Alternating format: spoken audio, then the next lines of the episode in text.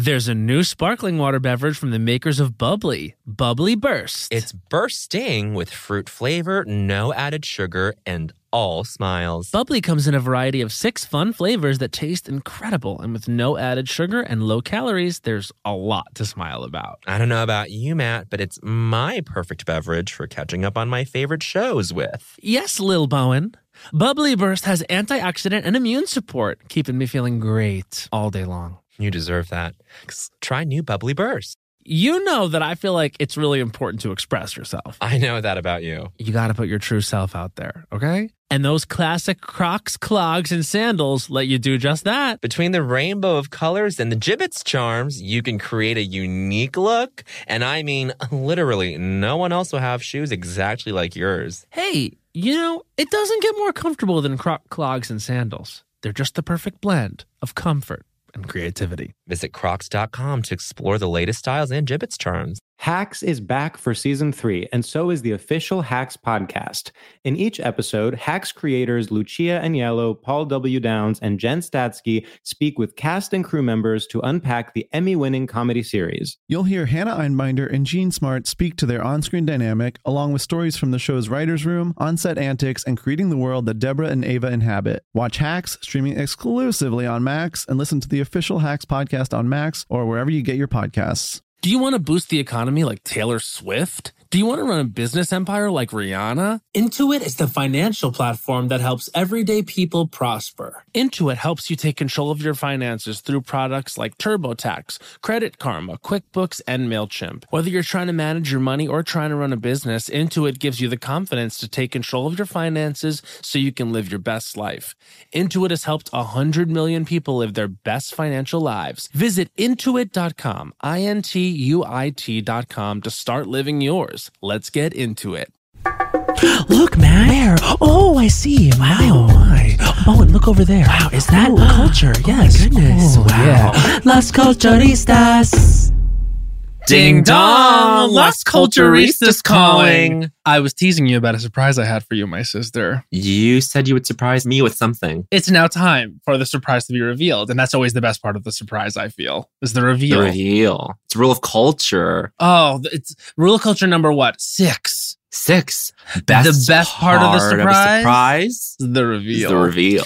So I have in my hands right here. Um, this is a result of our conversation with Rose Damu, and this is also me revealing to Rose Damu that I own these now.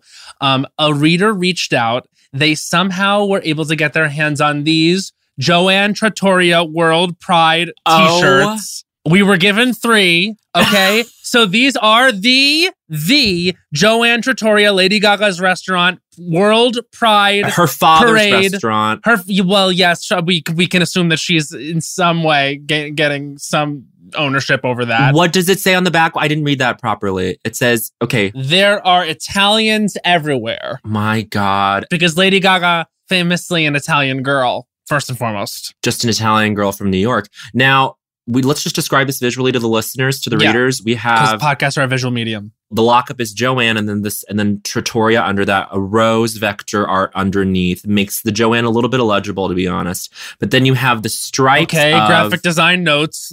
I'm sorry, I'm I you know I'm just giving them, and then it's uh, sort of laid out as if the Joanne Trattoria is in the top left section of the U.S. flag, but the stripes yeah. instead of red, white, and blue are the pride colors and white it says at the bottom 2019 World Pride Parade. At the back, as we've said, there are Italians everywhere. In bold Beautiful. red letters. I really, uh, this is just, this Thank is you a collector's to that reader. item. This is a collector's item, and there are three larges, and uh, we're all, I'm gonna bring it to you when I see you in New York, and I will see you in New York soon. And this actually is my way of getting Rose to have coffee with me. Oh my god, you guys have to meet. That this is my gun to her her proverbial head. Yes. Um, to get her out of the house to get coffee with me girl, the culture that has sort of befallen us in the past, we, we could say seven days, but really 24 hours.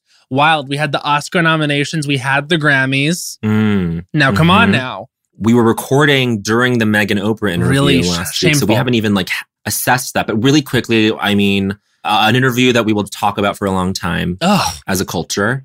I mean, who is having that conversation? Who Oprah really came through that conversation? I will say, what Both of our I don't think so honeys from last week were actually, without having even watched the interviews, very prescient because mine was I don't think so, honey. People who are only just now realizing Oprah is, quote, good at interviewing, right. which was happening on Twitter. It and was. yours was, I don't think so, honey, royal family. And I would say decidedly those are standing tall. Absolutely. Mine was very broad. Yours was very specific. I mean, I think we balanced both of those scopes very well. But I don't think so, honey, the royal family. They got to go, I think. They got to go. Grammys, I thought, what an interesting night. What an interesting night. That's not a glowing review. I, I really enjoyed that the the awards were evenly distributed. Thank you. I always love whenever they don't go all to one person. I love an even distribution. And Dua got her moment. Taylor got her moment. I'm wearing my Taylor Swift sweatshirt Taylor to Swift sort of hoodie. commemorate the third album of the year win for folklore. Snaps to you, Taylor. Snaps you joined Legends. Megan Megan got awarded nicely, also arguably got snubbed at the end, but I don't think our opinion matters. I think we can say, was Everything You Wanted by Billie Eilish the record of the year? To the Grammys, yes. To I think the rest of the world, probably not. But on a production level, was it like an incredible, like, are they being, are, are, are, are they still like hard for Finneas? Maybe. Incredibly hard for him. Mr. Harry Styles got a nice. And I was well. really hard for him. In fact, so hard that I had to make him my phone background. He's actually my phone background on today. Let's see it.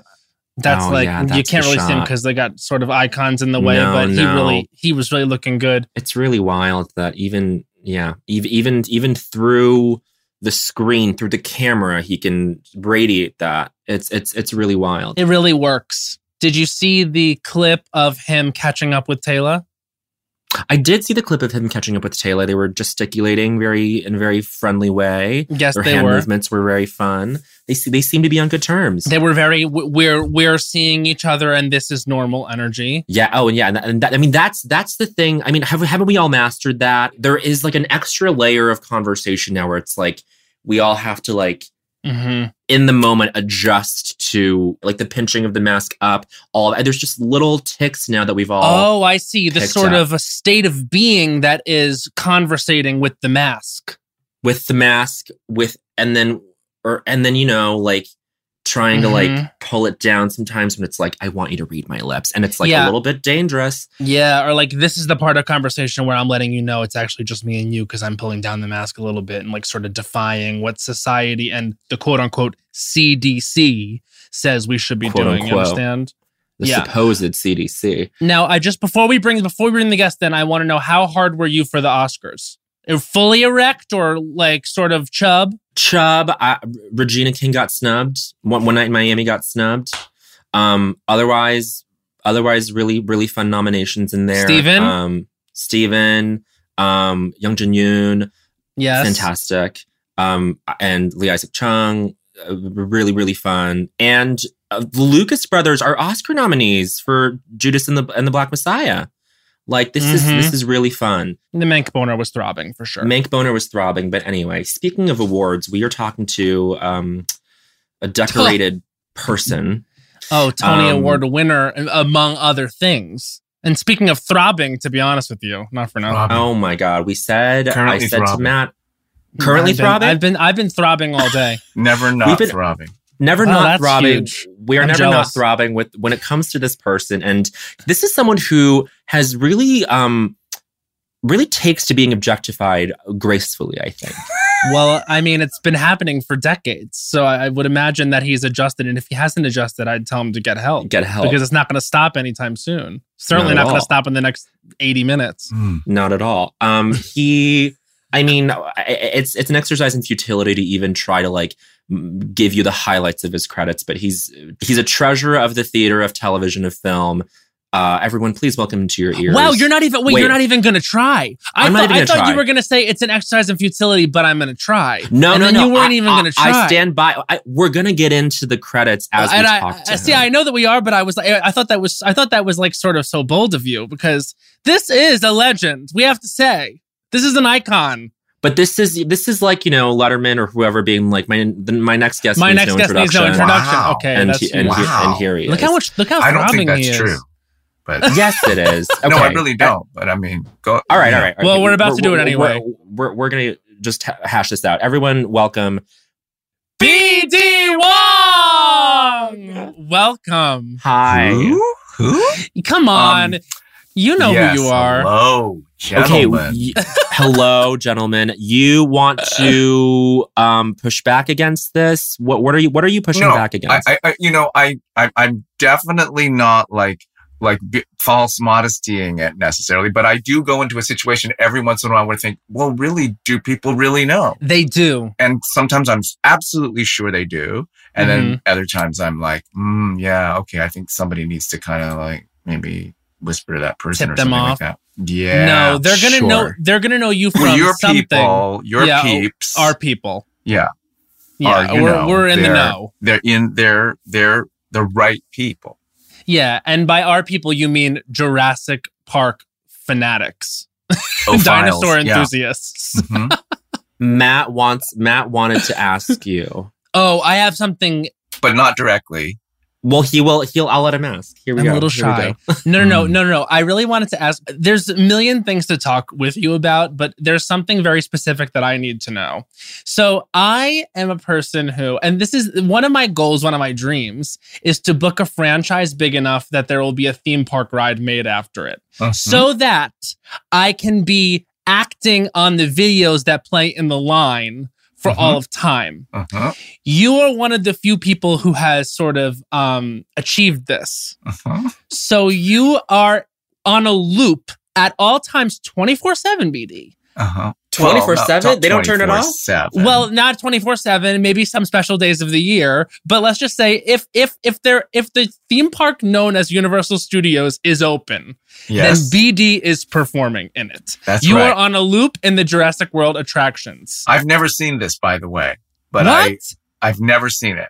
I've never because I think by the time it, I mean it's not that old. And then yeah. We, I haven't been to LA and there had the, the lock, pandemic and all that stuff. So I have not seen it. But what was the experience of shooting the footage? Of a theme park. Very strange because it's way after the fact. It's not part of the movie. It has to be separate from the movie, but have to have all the approvals and it has to adhere to all of the story points and blah blah blah. And, and Colin Trevorrow, the director of the Jurassic World, two of the three Jurassic World movies, has to approve of what is being said. But at the same time, costume and wardrobe and like these people are just kind of hired to do put it together and they kind of watch the movie and kind of recreate it but you don't have like your ah. real costume or ah. or you know that it's not like it's not as you can imagine you think about it from a production standpoint it's a whole new separate production. Yeah. Yes. Okay. I didn't know that though, because I heard the Marvel people that it's sort of built into their, like Guardians of the Galaxy, yes. they shot footage for the Disney ride while they were shooting the new Guardians. Like, and yes. I, I didn't know if that was the case for you too. It wasn't. And that was, and I think that was only just because this one was made after the fact, you know, like they, by the time mm. they figured mm. out that they wanted to make this ride, the movies were done or the movies were coming, they were coordinating it, but uh, and it wasn't bad. It wasn't. It was just kind of as as the performer, it's odd because yeah. you think you're done with it, and then you come back and it's like, oh, okay. And then then you find yourself in this strange position where you're explaining to them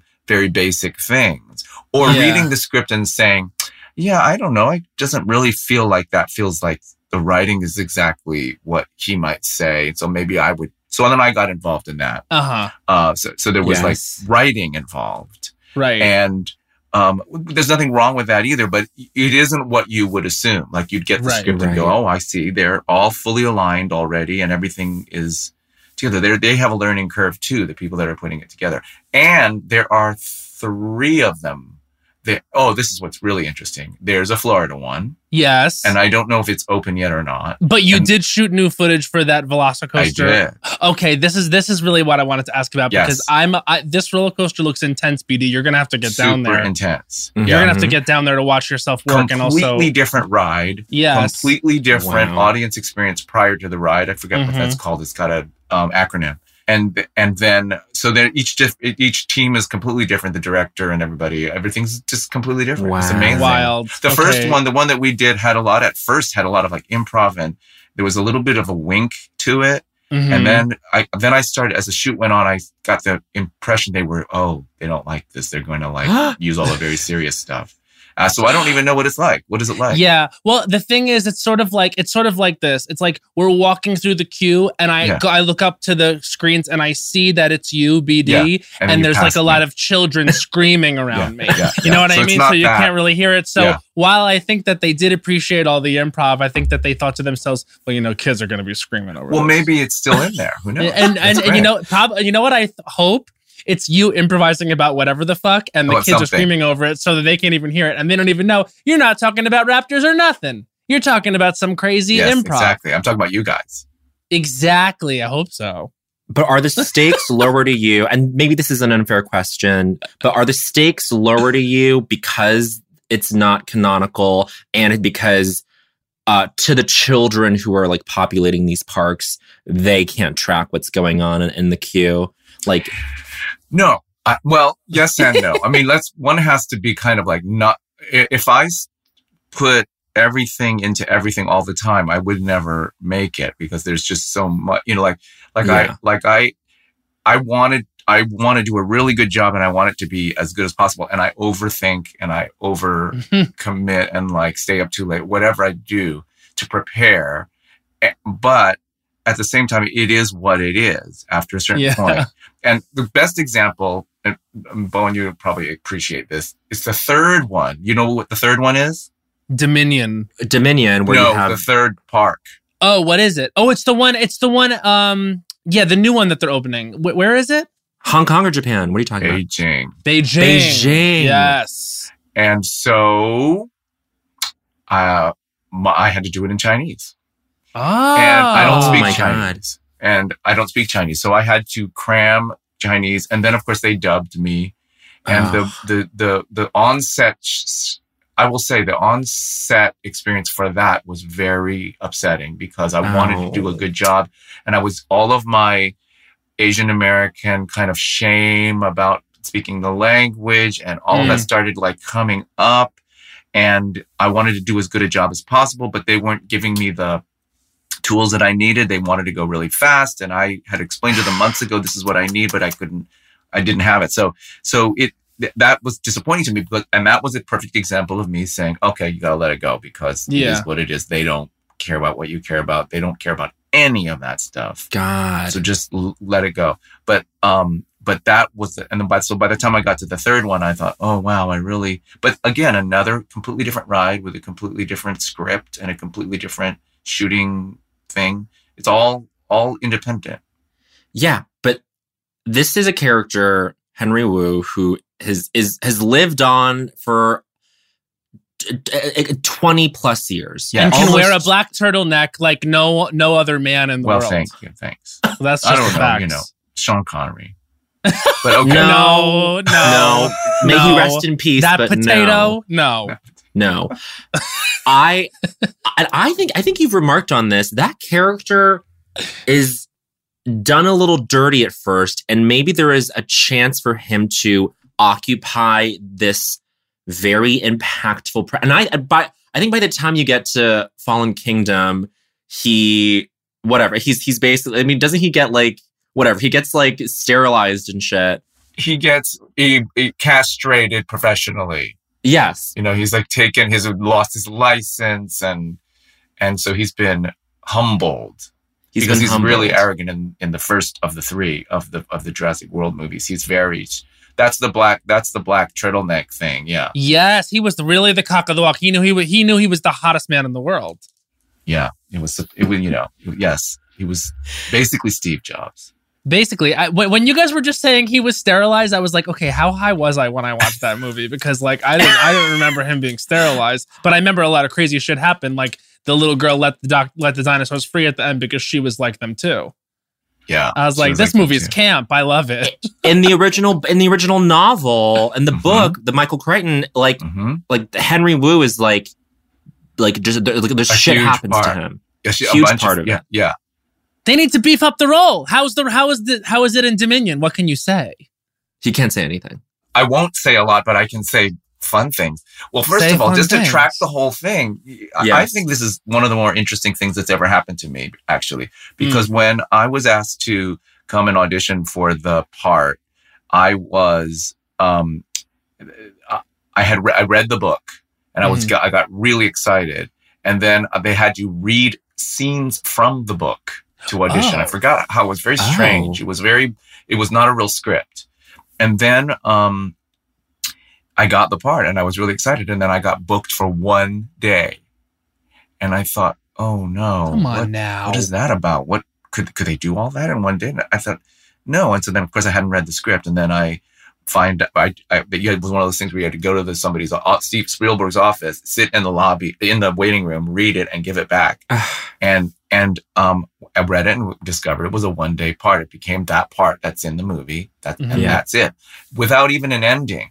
Like everyone's fleeing the island and all that stuff. That person made no impact. Was had there was no consequence to them, and I was very disappointed personally. And I also had enough of a spine at that time to think, is this an Asian American thing? Is this because there's no Asian American movie stars and I'm not one of them? And and I, I really believed that they had to make just cuts and changes and you know the people are all still alive you can still ask them but but um i think they didn't care about this character because he didn't appeal to the audience at that time in our cultural history. And and so uh, that was great. And then it was over and and then years later it came back around in this very weird way because they re in re whatever you call it re Reboot. Rebooted. rebooted the whole thing.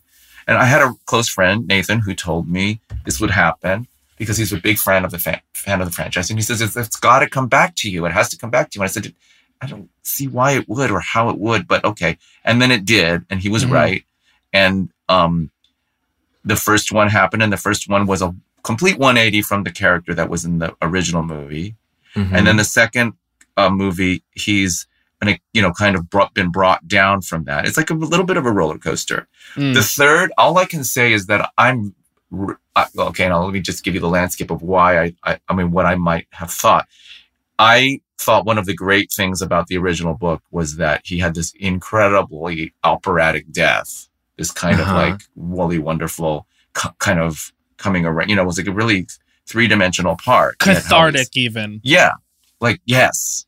And I thought, wow, well, that would be great. And then, of course, that never happened. And I thought, well, what happened in? Will it happen in the first one? Will it happen in the second one?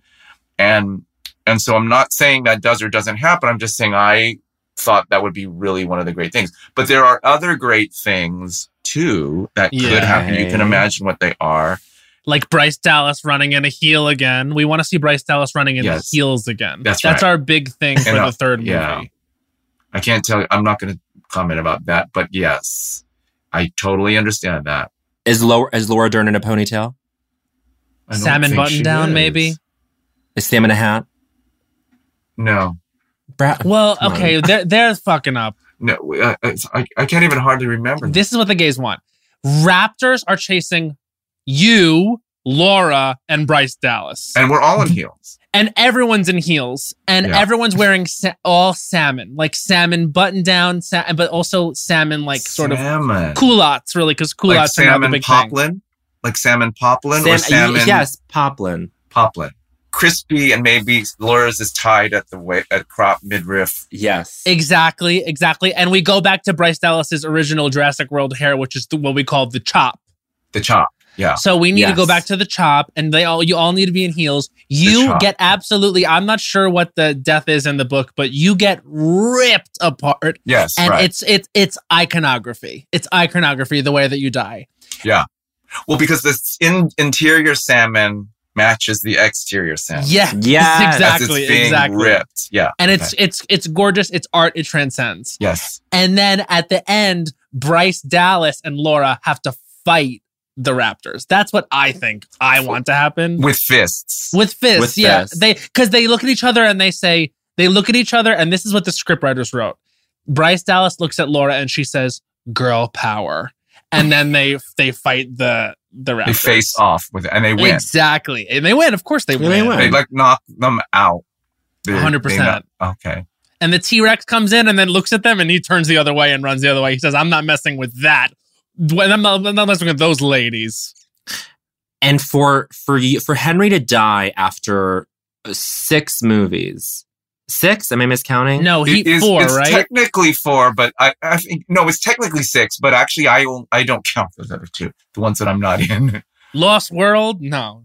That is that is like that is a big deal for this man to survive the course of this story and to be ripped apart in salmon at the end, acting as the bridge between the generations of you have Bryce who is who's new, you have Laura who's from the who's Yes. from the old school, Mhm. and then you have you have BD who is who who who is The the, connective tissue. Yeah, glue. Connective tissue. Right. And remember, the dinosaurs wouldn't even be there without him. That's they right. They would not be there without him. Yes. And well, the thing is, what I will, my response to that is if you can imagine the roller coaster of it, I mean, he's headed towards something. Mhm. And this first, at this arrogance in the first, this kind of like, I creator energy. And then Mhm. this whole kind of br- being brought down a little. Something needs to happen in the third thing. I'm not going to Yeah. tell you what it is, but it could be related to uh, uh, uh, the, the the connection back to the original material, which is oh my goodness. why you know The in in amber. yeah, I mean you know, or, or his attitude of his attitude about you guys are so funny. His attitude, we are his- getting it out where of you. he's coming from yeah. as this as this person. But I'm not going to say anything because I don't want Oh to my mislead or or lead. no. You know, We'll they say out. or get life. They say life. sued. Is Goldblum in this last one? Yes, Yes. they're all in it. He is. They're, They're- all in it. all in wow. it. Yeah, oh my god. The three, it's the be three of them are hilarious. They're Oh. they're they're they're great together. What? Who, who you're talking about? Laura, Laura, Sam, and, Jeff. Jeff.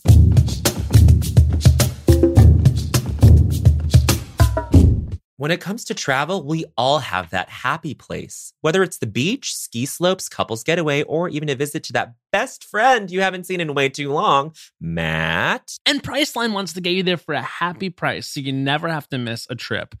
Now, we all know we love to vacation together. We have various happy places. We love to go to Orlando, Florida. We love to go to Las Vegas, Nevada. We love to go to a beach anywhere. We love to go to Europe.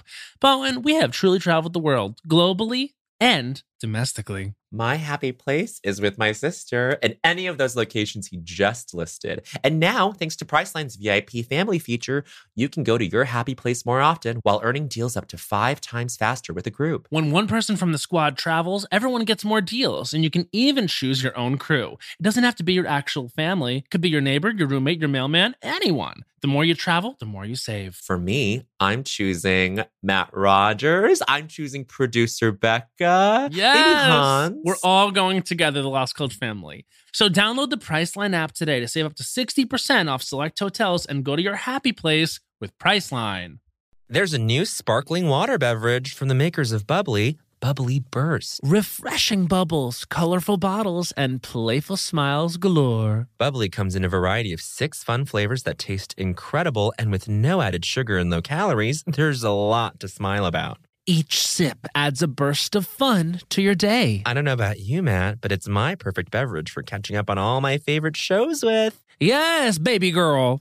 And the resealable bottles makes them easy to take them on the go. Bubbly Burst has antioxidant and immune support too, keeping us feeling great all day long. Hey, try new Bubbly Burst. You know, but one of the toughest things about decorating my apartment has been getting things framed. Finding a place that will custom frame all my beautiful art pieces that I have without breaking the bank has been close to impossible. But then I found FrameBridge. I found FrameBridge too. FrameBridge makes it easy to get anything framed at an affordable price. Easily order online at framebridge.com or visit a FrameBridge retail store, upload a digital photo for them to print and mail your item using their free, secure, prepaid packaging. Or visit one of their 20 plus retail stores. FrameBridge custom frames your piece in their studio using the highest quality materials and ships it to your door in days for free. I love going into the brick and mortar locations. I've got one here in Brooklyn and they're so sweet. They can give you inspiration for where you want to get framed. I went in and I was like, I'm going to get my Chromatica ball bracelet framed. And they helped me. Oh my God, I'm so excited. I have so many uh, memories I need framed and put upon the wall. And uh, they have a curated selection of frame styles with design experts right on hand who make it fun to choose the perfect frame for you. See why FrameBridge has been trusted to frame over 2 million pieces. Visit framebridge.com or a local FrameBridge store to get started and custom frame just about anything. That's framebridge.com. Snagajob is where America goes to hire, with the deepest talent pool in hourly hiring. With access to over 6 million active hourly workers, Snagajob is the all in one solution for hiring high quality employees who can cover all your needs. On demand, temp to hire, part time or full time. You name the position warehouse worker, retail associate, grocery store clerk, fitness trainer, baker, stylist, bellhop, podcast producer? Yeah, Snagajob's got a worker for that. With our easy to use platform, you're able to seamlessly post and fill available positions quickly with a dedicated customer support team to provide all the help you need along the way. Kind of nice knowing you have a talent pool like that in your own backyard, right? Snagajob is the partner you need to keep your business running smoothly. So visit snagajob.com or text snag to 242424 to talk to an expert. Snagajob.com, where America goes to hire. One of the icons of Lost Culture is Bryce Dallas. What is Bryce Dallas like? Incredible. Like we love Bryce Dallas. Yes. She, she has an incredible sense of humor. She's mm. she's totally um nothing but you know like that kind of real there's no pretense or anything she's extremely smart she was the spearhead and the um took a huge leadership role in the um what's the word going into production in this movie at the early part of the pandemic really and so she's the one that got us all together and said okay this is what i've found out so far about what's possible and wow. this is what I'm saying to production about what we want because um, we can't do this without uh, absolute absolute precautions and um, protocols that have to be in place. And so that you know, because they wanted, they were proposing that we would go into production, back into production, because the movie was shooting in right. January and February, and then shut down like everything else. Mm-hmm. Yeah, and then they came to us like in May or something and wanted us to shoot in June. Mm. And she said, I, I, I said, I can't picture that at all. I mean, I was, I wasn't even leaving, getting out of bed. And, and, and so she was the one that got, we eventually went back in the end of July, I think it was.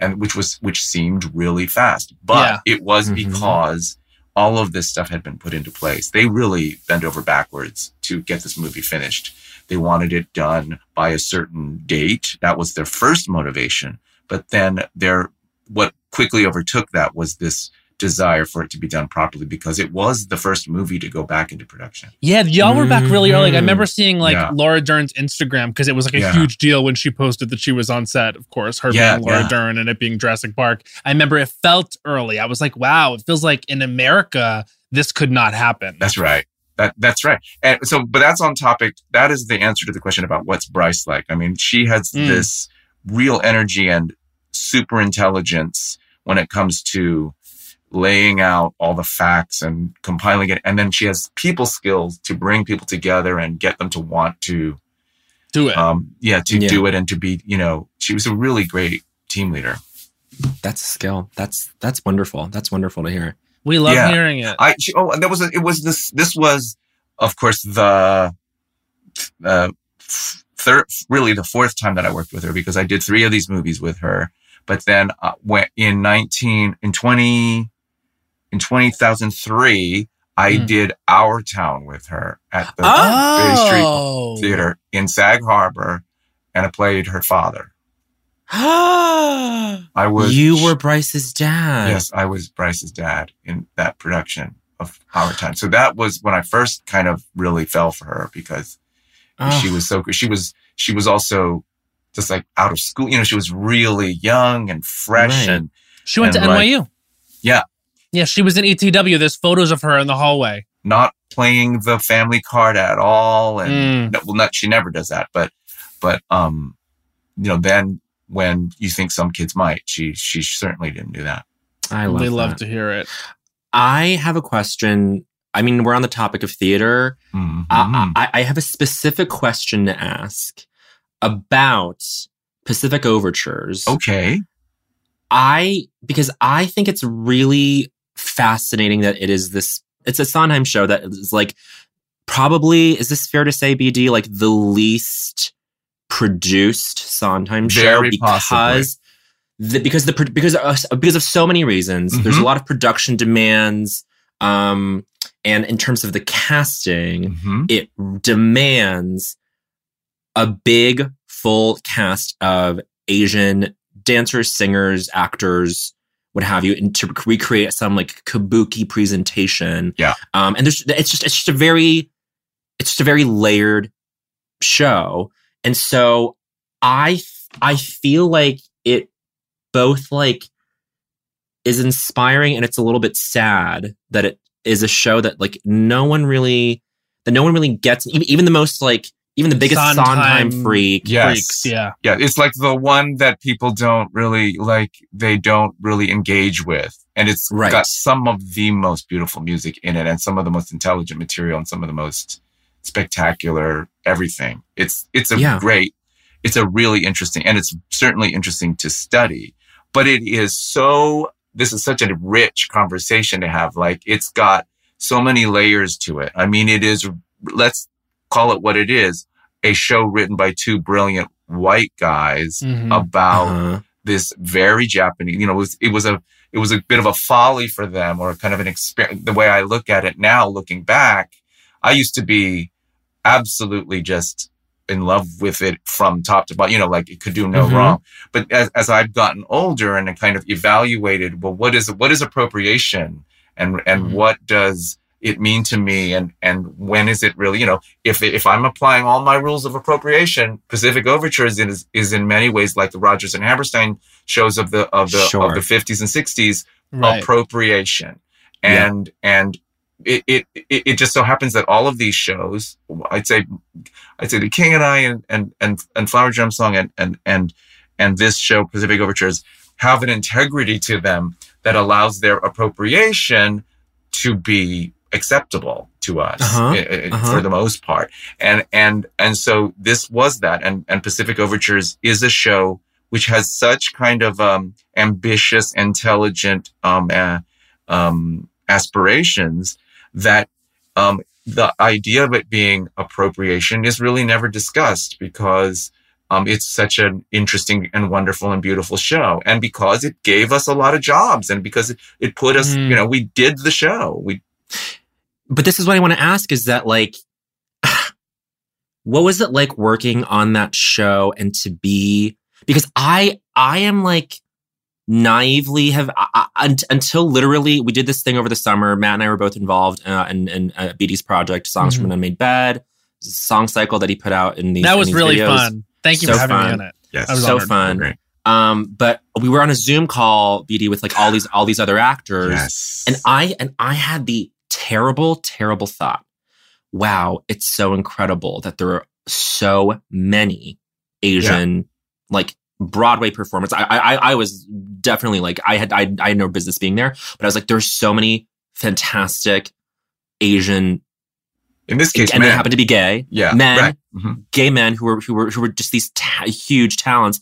And and when I when I think about Pacific Overtures, I go, man, like it must have been a trip to like be part be a part mm-hmm. of that, mm-hmm. or just to have any awareness of it, and and think wow, like you're led to believe that there's a dearth of this kind of performer, yeah. of these kinds of people who are capable of putting on this kind of show, a, a show that demands so much from its performers. Yes. And I'm like, it really fucking, I don't know, it, it, bums me out when I think, I mean, now it's like, we, we, we know this to be true, but like, I, I mean, I really, and this, I think this is like, this, this moves beyond like any like cursory discussion about representation. I'm just thinking like, even, even like, even now I go, wow, I didn't realize we're all out here. Do you know what I'm saying? Well, yeah. And you were, you yourself had that experience being an Asian American person was separate from, I mean, you actually had that aha moment, which su- surprised you and disappointed you at the same time. At, for Nora? No, no, just while you oh, were just, sitting just, in the just, Zoom. Yes, yes, you were, yes, you were yes. having an aha moment that was, was kind of great, but also kind of sad at the same time. And and and and it, hadn't occurred to you in the same way. Right. It, it snuck up on you. I, I guess is what I mean. And and it, and it, to me, it, it it's there's all these different po- uh, perspectives about uh, representation and appropriation and all that. And, one of them is the observance of history as it's playing out or or or the situation in the world as it's playing out. And then the another thing which can be very different is how you feel about it or yes. what your involvement or what your overlapping with it is. Pacific overtures was 2004 four. Oh yeah. I guess it was 2004 so it was after i met bryce.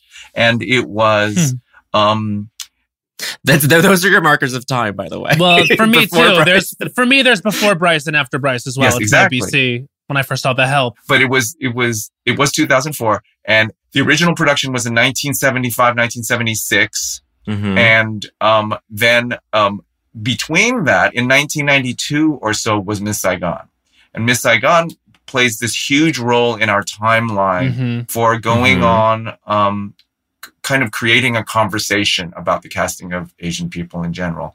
And after right. that, say what you will about that conversation, there was a change in the way that we were taken seriously as musical theater performers, Broadway performers, and a lot of jobs came from the many years that Miss Saigon ran mm-hmm. and allowed us in many ways, not the only reason, but allowed us to establish um, a community of actors in New York who are musical theater performers that continues to grow and be nurtured and to um, strengthen itself. And you realize throughout the course of this how much the experience of doing what you're doing has to do with the, the building of that community. You mm-hmm. yourself are, you know, in, in a, in a situation where people say, well, how, how come this has taken so long? How come this has taken so long that there isn't another, there hasn't been a an Asian person on SNL for ever, ever. Mm-hmm. There never has been. And the the default was always, well, there just aren't any. I mean, we just don't do that. We're not funny. Yeah. And and the actual the actual real answer is because we don't have a building block process or developmental process or an educational process or an experiential process that leads us there and and safely gets delivers us there so that the ultimate uh, inevitability of it, it happens naturally Mm-hmm. And, and that's very like, that's a lot of things that need to be fixed in order for the world to be a better place. You know, it's like a lot of stuff that happens and, and creates a, a situation that is easily written off as a talent issue or a, or whatever. I mean, there's also or just a scarcity of, issue. Yes, there's an issue of of the, our relationship to our parents and what what happens to mm-hmm. our relationships with them when we either come out or decide that we're going to tell them that we're going to be actors. Mm. Oh yeah, and then and then you and I have done both. Yeah, yeah, and it's uh, it's it, there's similar reactions. There's similar reactions, and there's similar yeah similar fears and and all of that. And it's there is not to be super general, but there's a cultural aspect to why certain um, generation of uh, Asian American uh, uh, parents ha- are, are are a little more controlling with their kids about what their sure. future is. Sure. Um, and so that's all part of swirling around in this whole thing. And then you have a show like Pacific Overtures, which creates opportunities. Uh, Miss Saigon also creates opportunities, and there's a gratefulness to them mm-hmm. that you sometimes have to kind of remind yourself is is not the only you know that that's not the only answer. It's not the answer to everything is is someone else creating an opportunity the indebtedness yes the indebtedness is not something that um is a, it should be a fixture in in, in our in the, yeah. the, way that we think about things like i this is a whole chapter in Cathy Park it's the last chapter in uh, essay in Cathy Park Hong's book where she's like this feeling of indebtedness that it's like well i'm i, I should be grateful to be here mm-hmm. is kind of a is, it's a weird mental trap but i i love what you're saying about this community building because i feel like I'm I'm about to like make a statement about you, about about about your beginnings. Which no, which which what which is I mean, you you have built this you've built community your entire career, but also I feel like that has been informed by the fact that you started I mean, you started out doing M Butterfly, which was written by an Asian person. Yes. Like this th- this is it, it, it I don't know, like that is the perfect example of it being a self-contained thing. That's right. Like that's the that's one of the more graceful ways to achieve what we are what we what one can achieve 100% is through self-generation. You know this is why songs from an unmade bed that thing that you guys did with me last summer was important to me because it was self-generated and it, because it, it allowed me to express my point of view from my without any filter of anyone else's input. And and that is important for us to have a kind of purity to um, the journey of getting where we are trying to get um, and yes that i don't know i didn't mean to interrupt but that is no, what it no. was it was a, an experience with a, an asian american writer I had never had such an experience before. It was a very rare thing. It also was a, it was a play that went to Broadway written by an mm. Asian person. I don't think mm. there are very many other examples of such a thing, which is right. amazing when you think about how well Broadway is doing now. Oh, I guess what's her name? She wrote um, Straight White Men. Yeah, yeah. yeah, yeah. Um, Young Jean Lee. Young Jean Lee.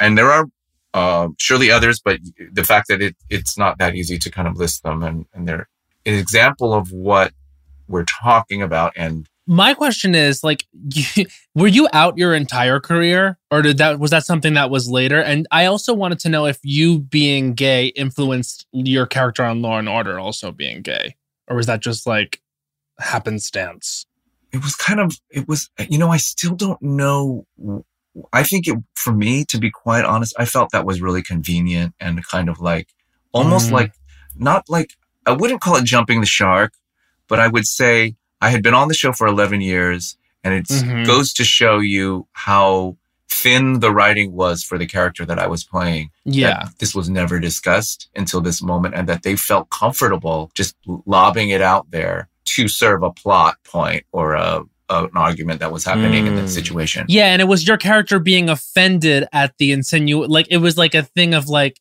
there were there was like some sort of insinuation that like the pet there was like a pedophile on the show they were dealing with and that the person I don't even was remember what it was. It was it was really it was weird. Yeah. It was it felt a little jammed in there. Jammed in. But yeah. but I remember it being an example of representation. Yes, like I remember right. at that time everyone was talking about like what what like when it was it was like I guess what would you call it? Turn of the century like around 2000 ish where we started to see well I'm just saying in general we started to see more gay characters. Yes that's right. And so I remember watching something on TV that was about representation and they were flashing through like the I don't know seven or eight gay characters on TV and yours was one of them. Yeah. And I was like oh that's so funny that they include that because that's a that's like a very very tertiary character on that show yeah. and yet they're ticking it off as a way to pat themselves on the back in terms of representation and i just thought that was so um thin that that is how i felt about it and i also i did feel that that was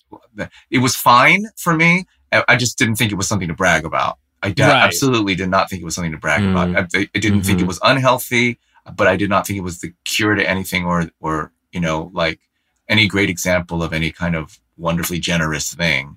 Mm-hmm, um, right. At that point. And, but I was also uh, really almost bitter or, or sensitive about the fact that I, I you know, I, that's to be super honest, why I left the show and to begin with, because the, sh- the part just didn't ever uh, mm-hmm. uh, uh, sing to me at all. It was just always mm-hmm. kind of um, uh, something that the people really liked about the character was that he never changed and he always gave you exactly what you wanted. But for mm-hmm. me, it was not particularly interesting. And so for them to have thrown that in right at, right at the end and kind of go, yeah, that's great, right? Yeah, right. You, you, you like that, don't you? Was kind of like, oh yeah, no, that's not what I meant. Really. Yeah, that's not mm-hmm. acting. That's me yeah. saying a line you wrote for you yeah. and your show. That's not a that's that's not a way to explore the character. Serving some ulterior some ulterior mm. purpose, I think. Yeah, yeah. But again, I, I was thinking like, not only you on are you on a loop on like in Universal Studios Universal Hollywood, Studios. but like probably somewhere at all times there is a Law and Order SVU playing. so I'm sure the checks don't hurt. Yeah, they don't. They and I was I was lucky that I got on the residual um yeah cart before it changed. It right, changed yes. drastically in the beginning of early 2000s. Mm-hmm, and yes. um uh so that has been good. I mean it does it doesn't get bigger, it gets smaller as it goes along, but it has been really helpful to me. Yeah. I think it's time to ask the question. Yes, it's been sustaining. It, it's it's time to ask the question, and that Uh-oh. question is um, sort of the central question, BD of Lost Culture is this, which is what was the culture that made you say culture was for you. This is defining pop culture that you feel in looking back on your life made you the person that you are in some way.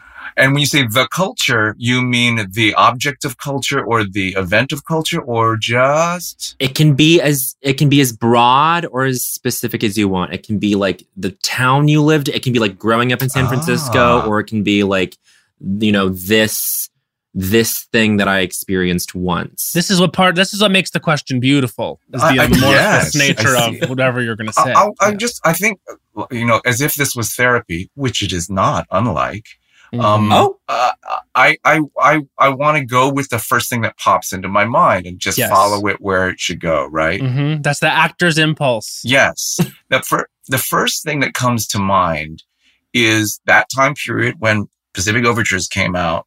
It was also the same year that A Chorus Line came out. Mm, a Chorus oh. Line came out oh. when I was 15 or 16 years old.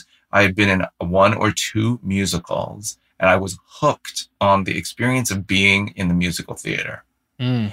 And began this weird long process of thinking about doing it or you know is this a is I mean it was a long process because I I, didn't dream of it for quite a long time I just liked mm. doing it but at some point I think and I think to this date even there are not a lot rent a chorus line mm-hmm. um, a very few uh, national, Hamilton certainly, national news Broadway musicals. Right. Broadway right. musicals that became national news or that became things that people knew. From, and then there was a lot more touring than, of course, Line certainly toured for many, many decades after that. So there was an understanding of it. But the one thing that was a, a real um, moment was the star of um, uh, or the, arguably the star of of A Chorus Line, Donna McKechnie, was on the cover of Newsweek magazine. Mm.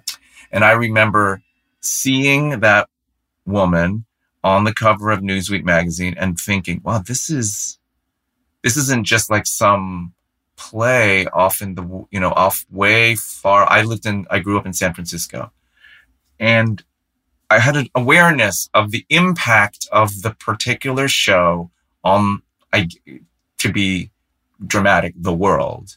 Mm. Um, and that there was a, sh- a, a, shifting in the medium that I was not sophisticated enough to yet to understand or appreciate or uh, uh, grasp, which is that Michael Bennett, the kind of legendary um, director of that production, um, was changing the form and kind of turning it in, and it and it and it reached people in a different way and there was there were contemporary issues in the play you know of course now they right. seem very quaint but but at the mm-hmm. time there were people coming out on stage and people you know touching their tits and stuff and and you went oh wow this is like real life kind of theater that's mm. also a musical that um uh is also still kind of oddly fab- family entertainment mm. and that um I wanted to be in that business. I mean, I just,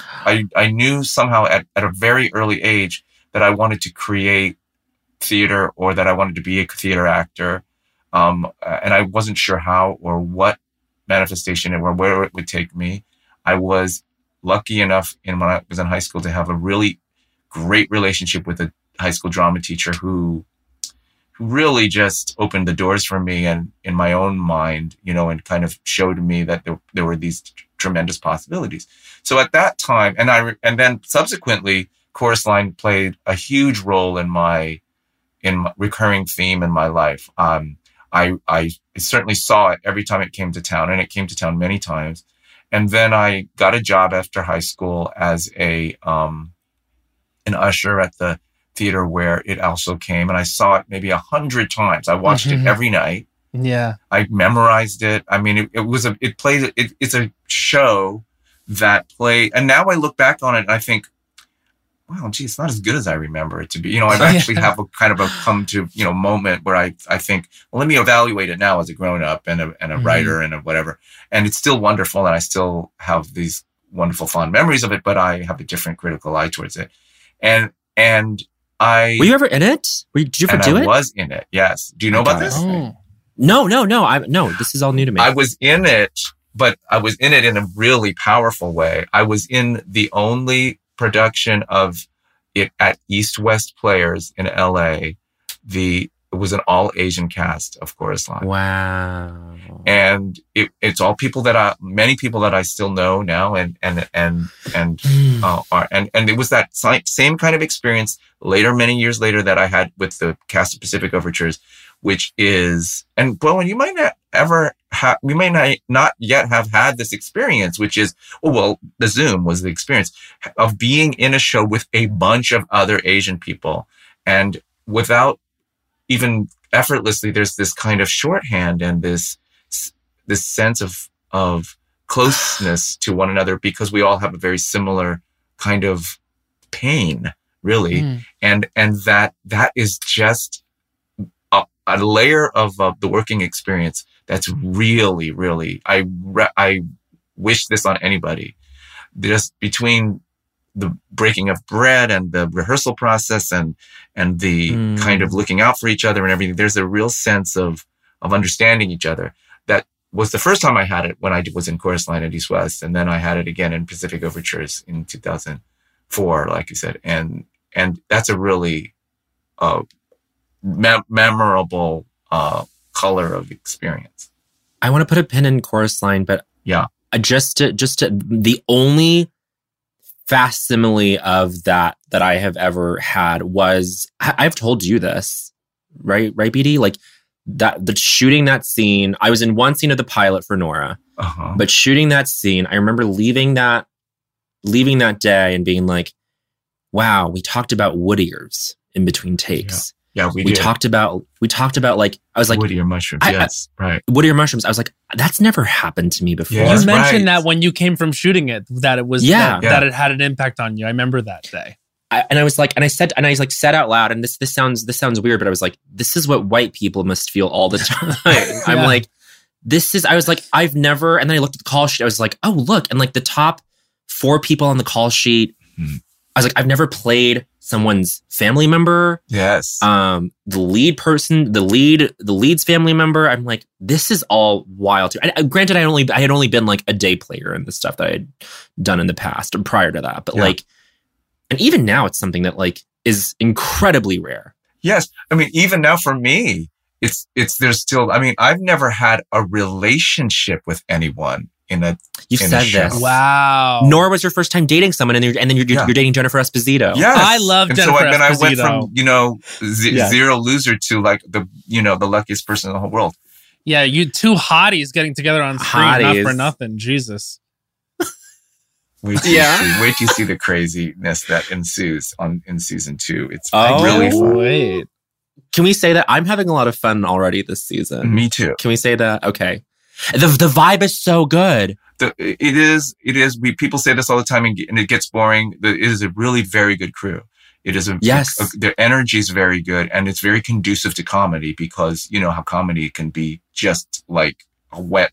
You know, you, you can get like hosed down by some moment that happens off, you know, between takes, and then you're you're dry or you can't can't do what you're supposed to do.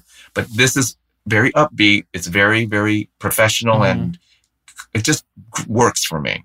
I, I really yeah. like these people. Yeah, Nora, Nora was making me laugh my ass. There's yeah. The, the, if there's if there's a gag reel, it's gonna be a good one. Yeah, yeah. Just just because of me and Nora. No, I'm just. There's kidding. always um, got to be a gag reel. It's a real culture. It's real culture number ninety one. There's always got to be, a, be gag, a gag reel. reel. People want to see the gags. People want to see Bowen Yang laughing. They want to see him laugh. You know, like I feel that the but people want to see Bowen laugh. Can I ask you what do you like working with Bowen? Because he can become challenging. You're putting me on the spot. we haven't really done it that much. No, we haven't. We had that one scene, the wood ear scene, the wood ear mushrooms. Scene. That was really our one like moment where we had went back and forth a few times. Really, you know, we haven't had that much. We had we sat at the table for that other scene. Which that, that other scene, I was so I was so out of it that, and I remember not. I, I was I remember going home that day shooting that kitchen scene and being like, I really fucked up. I fucked up in front of Lori oh, and no, and Didi. I was, oh, I was like, uh, they were. He's always like they, that about himself. No, no, no. But like, it was a mood you were in though. it was a mood I was in, and I and I really felt because at that point, at that point, we were just beginning to like get to know each other. Yeah. And I was, and I still had, and I, I this is still probably a little present, but I'm like, man, I, there's something about there's something about me like acting opposite BD that like is really tripping me up just because it's him, you know, just because this is someone who means all of these things. Wow. Um, but anyway. Yes, no need for that. I mean, the look, it's really and it was early. I mean, we were still starting to get, get to know each other and all of that stuff. So I understand that.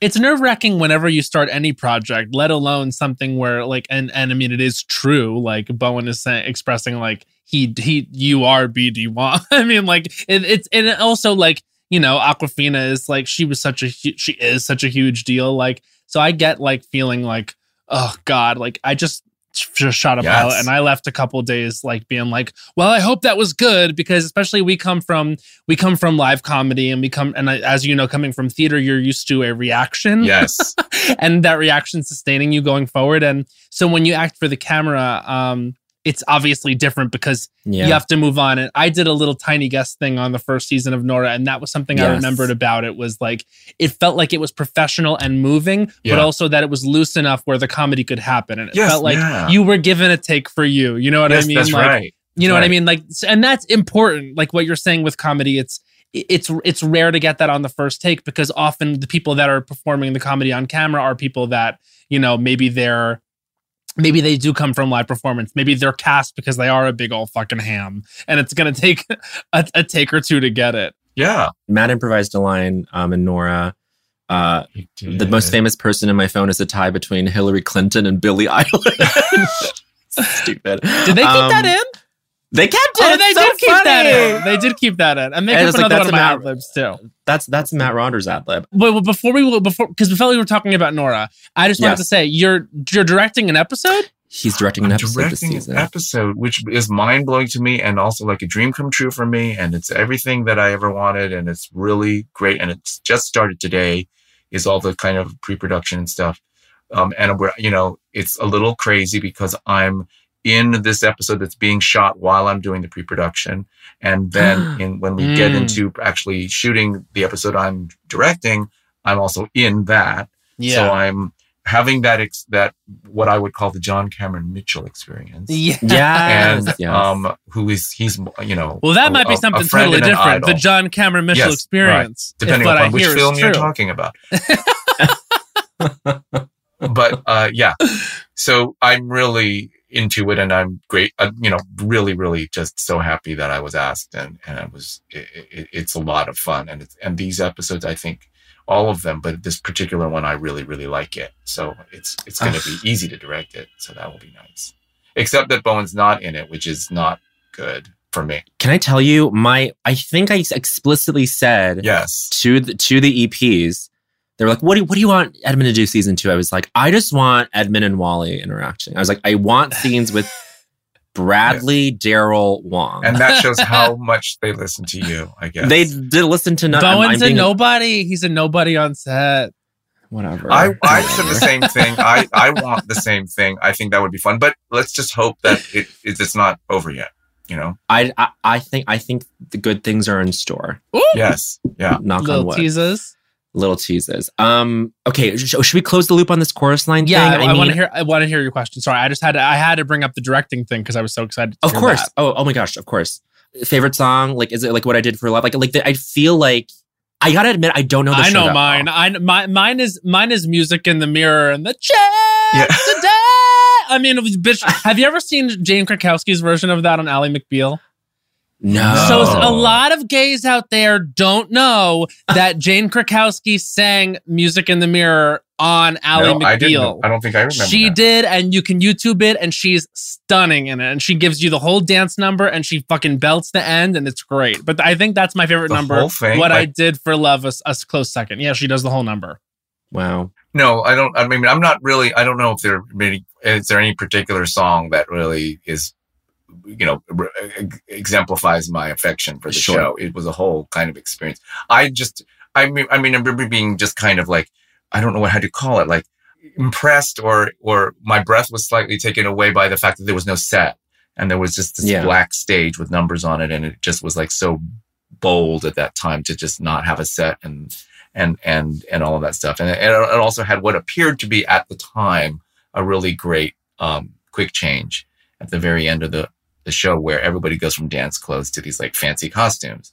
Mm. And there, you know, you know, little things like that. And then there was a, a, there is a song about teenage angst and growing uh, puberty, which is a really great song, which is a, a huge number, and I liked that. But and also was really into the lighting. The lighting was very geometric. If you sat in the balcony, you could see all of the shapes and hard angles and and colors that the uh, Tharon Musser, the, the lighting designer, used, which was very not like a regular musical. It was very angular. It was suited the choreography. It created shapes and spaces and different times and all kinds of different kinds of. Uh, there was a kind of lots of different usages for it. That was really great because there was no set, and so that the mm-hmm. lighting became a huge part of the transformative quality of of the the um, that element. Wow. You gotta, you also, Bowen, you also have to listen to on Barbra Streisand. She did like a, a recent album which was like um she, she got like movie stars or, to come in and sing with her. Right, right. And her, Anne Hathaway, and Daisy Ridley did at the ballet. Oh, at no, the at the ballet. It was really good. it was really good. Wow. And the featurette, wow. which is Barbra Streisand talking about it, is also really good because Barbra Streisand talking about anything is about anything. Yeah. yeah. About anything. Have you ever met Barbra? I don't think I've ever met Barbra. Well, we got. I mean, I've met that. a lot of people in passing or whatever, and but she's not one of them. That's what I felt like I could ask you that and maybe I'd get a yes. I, you and, might. And yeah. out of anyone who's ever been on this show, you are the person that's most wow. likely to have met Barbra. Yes. Although Will Ferrell might have met Barbra. No, uh, you know, I, I was at a, I know this is going to sound so pretentious, but I was at the same White House state dinner that Barbra was wow. Whose state dinner was that? Obama's. Hu Jintao and yeah, it was the it was Hu Jintao at Obama's dinner for Hu Jintao, and I sat at Obama's table. Wow. Did he have anything good to say? No. no, I, am I'm, I'm joking. I was completely tongue tied. I mean, yeah, I never I have that experience where I don't know, you know, where I usually sit down next to a stranger or whatever. This was the strangest experience. I brought my mother. She was my plus one date. And mm. I said, my mom, to my mom, we're going to the White House. And then we, we got there and we were given our little fancy engraved thing with the table number 23. And we were like, great. And we're walking That's through. a good number. And, and the people there, it was like, you know, like, um, Mich- um, who was there? Uh, Michelle. Just, just people. Michelle. Michelle yeah, Michelle. And, and, and, and I, I'm, when, who I met was Michelle Kwan. And, oh, um, that's fancy. The, the architect, Maya Lin and um, just people like that, you know. And yeah. and and so we're walking looking for the room and we're going with 23 i guess that's the room on the end and we're going in the in it's 23 i think it's that long table underneath the painting of lincoln and oh. then we get there and i'm like oh. and we're looking at the names and the the people at our table it was my mother me michelle uh, barack bill the clintons the Carters. What? John Kerry. It was Mayor Daley from Chicago. And it was um it was it was the strangest thing ever. I mean, oh I think I think gosh. when and they Barbra were like putting it all together, the they were trying to figure out who could kind of like bridge the gap or something. And my mother, who, you know, might have been a part of it too, it just all was it was the craziest thing. It was wonderful. That's wow. So wonderful. funny. And I mean, we were um, just to say we were sitting at the table with the with the Obamas, but Barbra Streisand was in another room. That's what I'm saying. It's so yeah. weird. Like she was off in the bleachers. They said "F yeah. Barbra tonight." We have BD yeah. and his yeah, mom. That's right. Yeah. So so what is is conversation very casual there? Like, are they all like, "Hey, girl, do you see this in the news? Like, what did you think of Dancing with the Stars?" Are they kind of saying that kind of chatter? It is like that, but then it is and it isn't. You know, I mean, I sat ac- directly across from Michelle oh and oh Obama, and I oh I could not, I couldn't think of anything that seemed worthy to yeah. discuss with her. I and now I think of plenty of things that I could or would have said, but I was really like sitting there eating, just kind of. I sat next to Rosalynn Carter. I was like, talking wow. to Rosalynn Carter about their foundation and stuff like that. And, oh, what is it that you're doing? And they'd gone to Syria and, you know, uh, you know, and I'm like, what am I doing? You know, I'm on a TV show. Great. You know, like it's like they're going to Syria and he's building Habitat for Humanity houses and the, you know and all that stuff. Jimmy. And so I I felt I, I, felt decidedly unworthy. I was thrilled my mother was mm, no. there. My mother was chatting it up with John Kerry and Mayor Daley. They got along great. She was sitting between John Kerry and Mayor Daley. She was you were at that table because you are the closest thing we have to an Asian American president, and that is why you were there. Exactly. Okay. You hear that, Andrew Yang? You That's hear right. That? Hear that, Andy? Oh. Know your place. there we go. Stop grabbing bananas. You can't keep your hands to yourself in those bodegas, Andrew Yang. Those bananas don't want nothing to do with you. They want to be left alone. Before we move on to I don't think so, honey, I think I have a very important question to ask. Uh-huh. BD Wong, do you think Captain Li Shang was attracted to Ping? I would like to think that he was, but I think this is up to you. To, this is up to you to say. I know, and I don't want to disappoint anyone, and I don't want to be a coward or anything like that. Oh, but you know what? Okay, no. Fluidity is a big thing. It's, it's, it's, a very important thing to acknowledge. Yeah. Fluidity yes. is is something. When we made the movie, fluidity was not a word. Mm, we didn't talk no. about fluidity. Now we have fluidity now we can watch Shang and his choices and his actions and see it through the lens of fluidity. And this whole idea that there's a, there's a needle and it goes from one zero to a hundred and it's always, it doesn't have to be in one place or another. It can move. Right. You can change your pronouns the day, one day and change them the, the next day if you want. And, and, yeah. and, and, and, and that's, that's good and should be the way it is. So in that case, I'm real, I'm, re- yes. I'm recalibrating my answer. Of course he was. Yeah. Of course he was. Otherwise, he wouldn't have been doing all that. Yeah. Why, why would he? Why? What other reason would there be? Yeah. Right. I mean, he's not.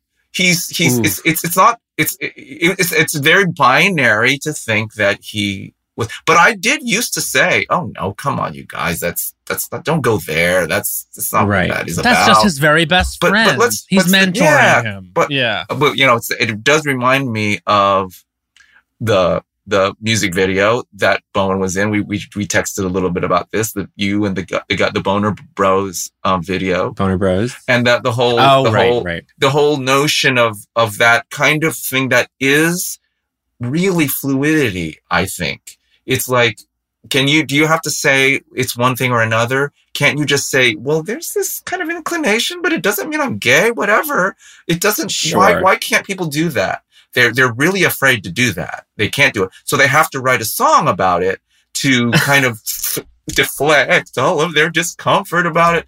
And that's hilarious in its own right to me. I'm still entertained by the song, but at the same time, yes. I'm going, come on, you guys. Come on, you guys. So so so we're talking about this sketch that was uh, a pre-taped sketch on SNL, um, written by Beck and Kyle and Fran Gillespie and I, and Will and Will Steven.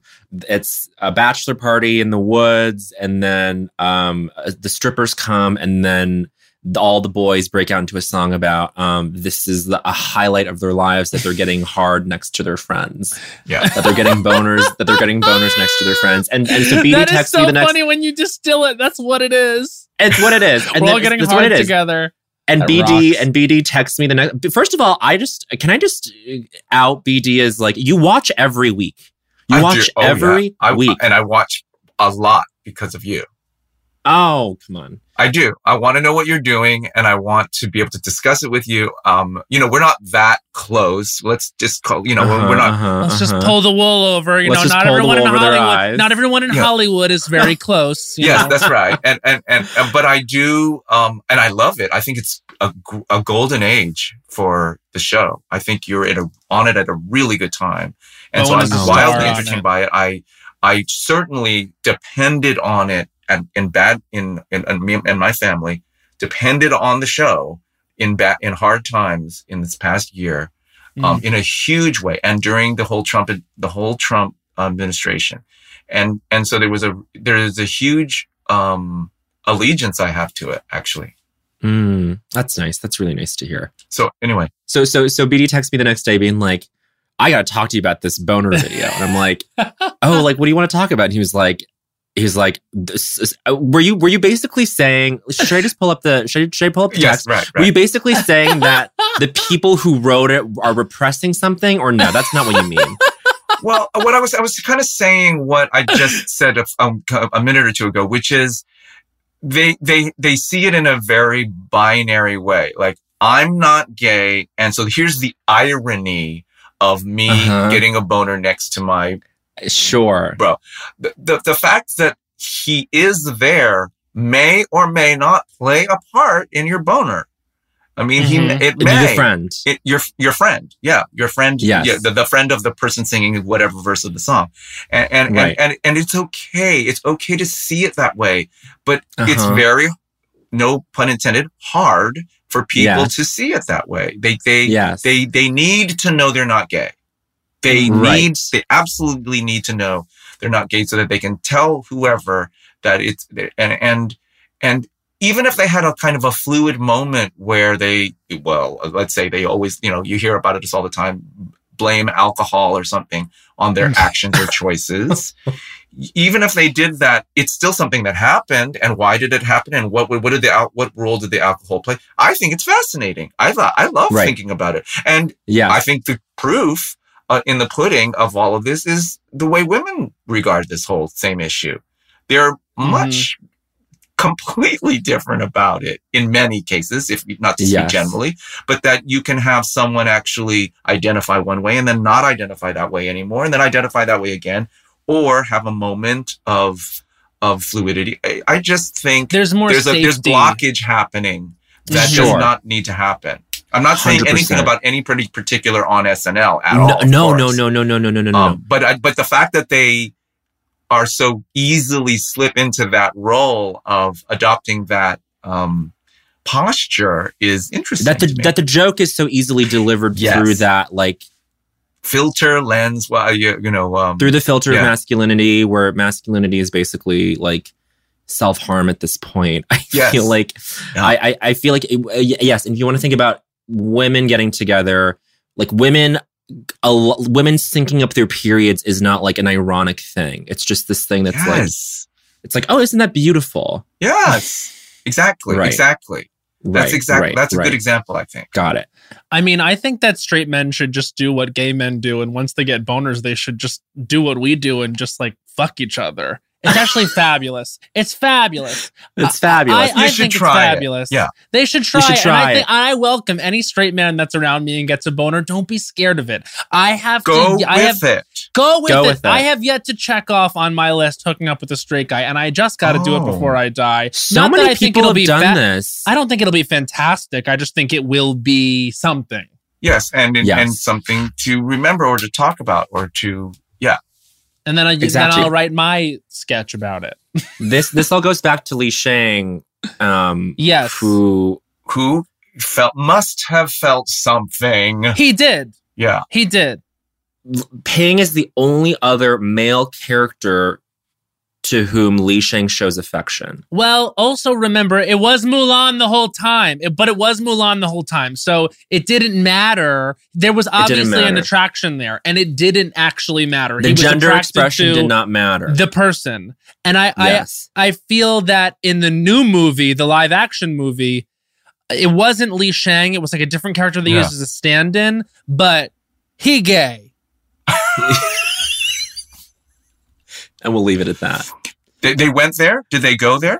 No, didn't they didn't go it. there, but they didn't need to because the longing looks in live action. You can't get away with the sort yes, of right. uh, trickery Smooth of animation over. where it's yeah. just like, oh, he slides down you the bench and it. he's a little too close, and it's like, whoop whoop whoop, I'm falling off the chair because I'm a little nervous to be close to you. Whoa! It's like not going to be like that on live action. It's this guy goes into the barracks, looks at male presenting Mulan, and I fucks the shit out of him. And you yeah, can't tell true. me that there wasn't something there. And I almost feel like if they released Mulan now in the way that they did, with all the panic about gender and gender expression and like what is and isn't, it would be such a controversy now.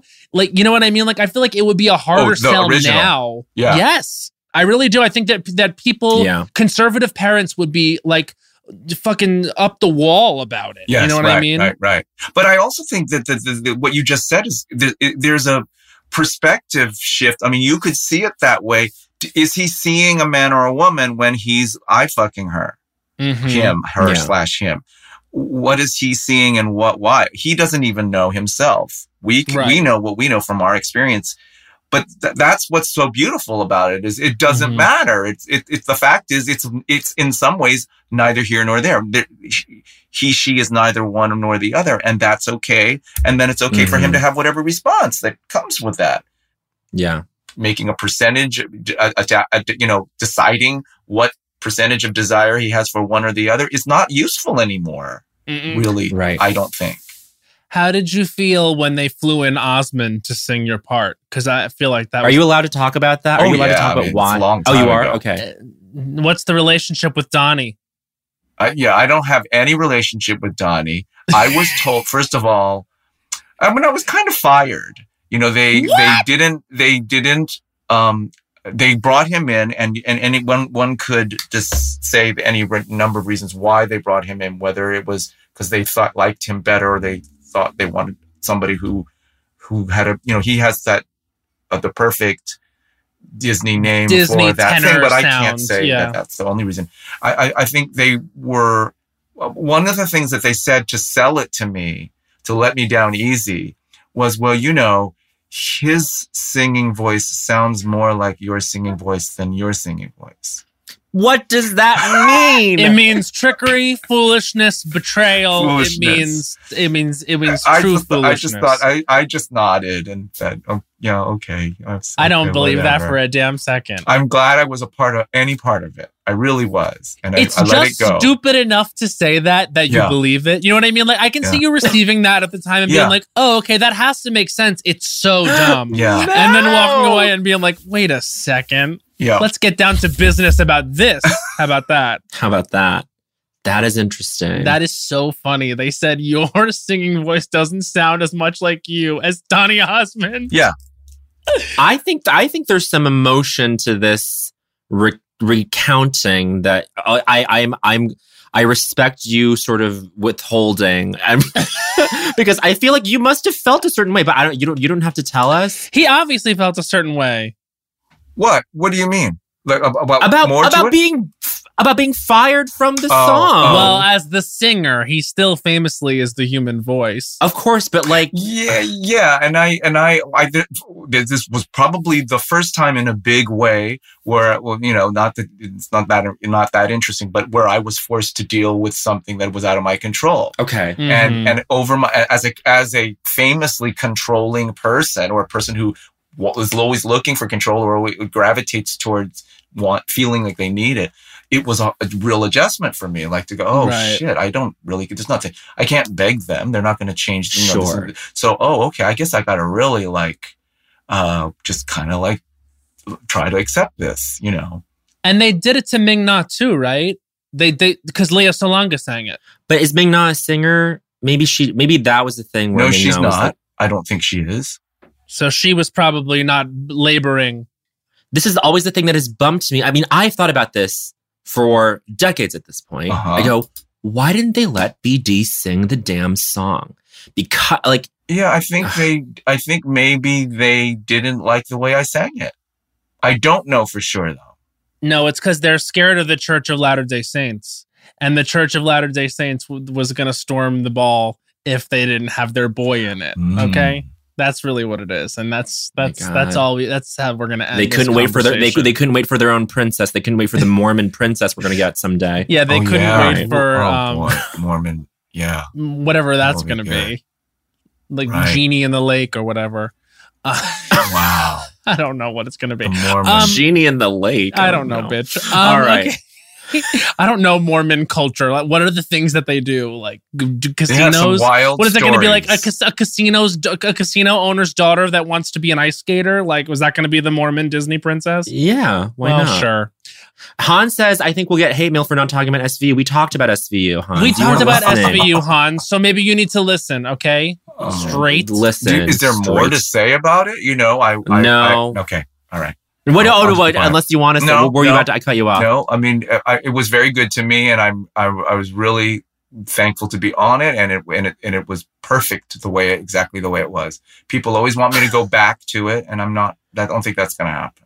Don't go back. No. Can you say three words to describe Mariska? Irreverent, dedicated, moral. We love, love a moral queen. we love an irreverent queen. We love an irreverent moral queen. Dedicated as well. We can't forget. Yeah, dedicated. can't forget yeah. dedicated.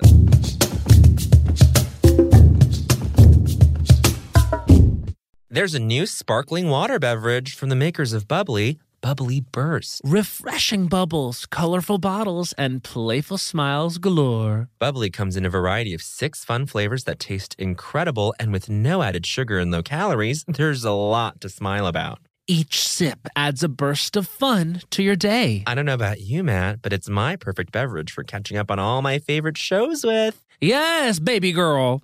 And the resealable bottles makes them easy to take them on the go. Bubbly Burst has antioxidant and immune support too, keeping us feeling great all day long. Hey, try new Bubbly Burst.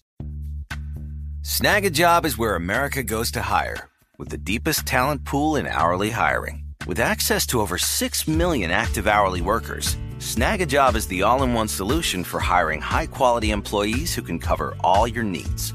On demand, temp to hire, part time or full time. You name the position warehouse worker, retail associate, grocery store clerk, fitness trainer, baker, stylist, bellhop, podcast producer. Yeah, Snagajob's got a worker for that. With our easy to use platform, you're able to seamlessly post and fill available positions quickly with a dedicated customer support team to provide all the help you need along the way. Kind of nice knowing you have a talent pool like that in your own backyard, right? Snagajob is the partner you need to keep your business running smoothly. So visit snagajob.com or text snag to 242424 to talk to an expert. Snagajob.com, where America goes to hire.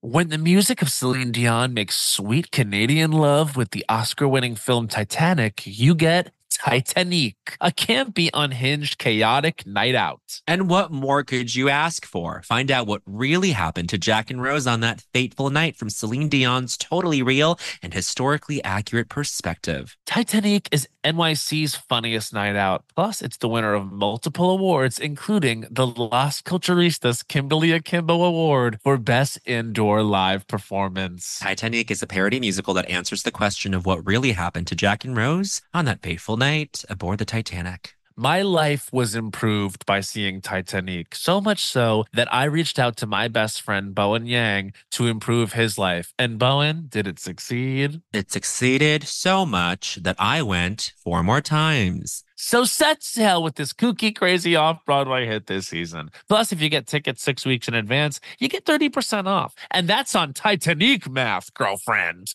But seriously, who can wait that long? Go see it tomorrow. What are you waiting for? Get tickets today at TitanicMusical.com. Well, spring is in full bloom. Are your finances blooming too? With the Chime Secured Credit Builder Visa credit card, it's easy to start building credit with everyday purchases and regular on time payments with no annual fees or interest. And if your credit scores grow, so could your opportunities for lower rates on loans, like for a car or a home. You know what I love about the Chime Credit Builder Visa credit card? What? There are no annual fees, interest, or credit checks to apply. Yes. You can use it everywhere Visa credit cards are accepted. Take back your finances. Build credit using your own money. Yeah. Did you know that with Chime Credit Builder that you can get paid up to 2 days early with direct deposit? I did. You can also overdraft up to $200 without fees with SpotMe when you set up a qualifying direct deposit. Just set up a qualifying direct deposit, sign up for SpotMe, and Chime will spot you up to your limit when you make a credit card purchase or cash withdrawal that exceeds your balance. With Chime's secure credit card, you can start improving your credit scores right away. Get started today at chime.com forward slash culturistas. That's chime.com forward slash culturistas. Chime feels like progress. The Chime Credit Builder Visa credit card is issued by the Bancorp Bank NA or Stride Bank NA members FDIC. SpotMe eligibility requirements and overdraft limits apply. Out of network ATM withdrawal and OTC advance fees may apply. Terms and conditions apply. Go to chime.com slash disclosures for details. Okay, so Bowen, is it time? It's time. This is I don't think so, honey. This is our oh, one minute segment. So, I don't think so, honey. That's right. He's going over um, it in his um, head. He's going over it in his head. Oh, oh okay. Sure. An actor, oh, an actor reads his text. No, I'm trying. You know, I'm no, I'm trying to pull up my stopwatch because I want to see my 60 seconds going by. Oh no no no! We'll, we'll, hold the timer up. Don't worry. Matt and I are going to go first. This is a true Control King, and it's actually yeah. a front runner for title of Ep, Control King, Control because yes. he wants control over the over the timer, but he know he doesn't know. We got no. I don't ass. want control over it. I want to make sure that I see it so that I know how you're going to see it. BD and I are similar in this way, where we are self sufficient. Yes, and that gets mistranslated for any number domineering. Of, of things that are not. I didn't say domineering. All right. I think you both should dominate me. That's how I feel. Oh, this is I don't think Sony. This is our one minute segment. We take one minute to rail against something in culture that's really getting under our skin. Getting Matt, do you want to go first? As it were. Uh, yeah, I'll go first. I have something. I've been thinking about this, and it's something actually. It's actually been lifelong. Okay, I love it. Wow. Oh God, I wish yeah. I could do like twenty of these, but okay. Oh, you'll be, on your twentieth time back, you'll have done yes, twenty. I will. Good. This is Matt Rogers. I don't think so, honey. His time starts now. I don't think so, honey. Wheel of Fortune. This is a stupid game. First of all, there's no skill involved. And even if there were, no one that they cast has an ounce of it. They spin the goddamn wheel. It lands on bankrupt eight out of 10 times. It's so fucking boring. And then they this look up at the wheel. It says, it's brave. like G blank AT. The word is goat. And they go, I'd like to solve Glat. It's like, so what are you fucking talking about? Also, stop buying vowels, you seconds. idiot. You're losing money. Guess C. C is in every word. Guess T. If you have a T up there, mama, guess H. If there's a Q, that's when you buy a U. These idiots guessing R when it says seconds. P blank SS. What is purse? Stop. They are fools. You don't need any skill involved. Jeopardy is the real game. They need to give Vanna a bigger role. role. Pat Sajak sucks, and I'd like to solve the puzzle. I don't think so. Money. Oh no, and that's one minute, and you didn't solve it right. That's not correct. Wow, that is brave, oh, Matt. That is one of your best. I um, I'm in trouble. I constantly watch Wheel of Fortune, and I'm like, after Jeopardy, you're gonna put no. on this. This fucking it's like it's like uh, watching a New York Times crossword puzzle and then watching kids play hopscotch. It's like get the hell out of here. That that's those are the those are the those are the the poles. Those Let me tell you something. After you lube up, you don't go play checkers. And Jeopardy is getting you lubed up, and then you want to get fucked, and then they give you Wheel of Fortune. That is a very interesting way to look at it. Listen, is, after Jeopardy, I'm loose and I'm thinking, let's go. And th- then they put Not Wheel of loose, Fortune. Though. No, never, okay. never. Um, never. That was brave, and I, and I and I love this world in which the the answers are four letter words.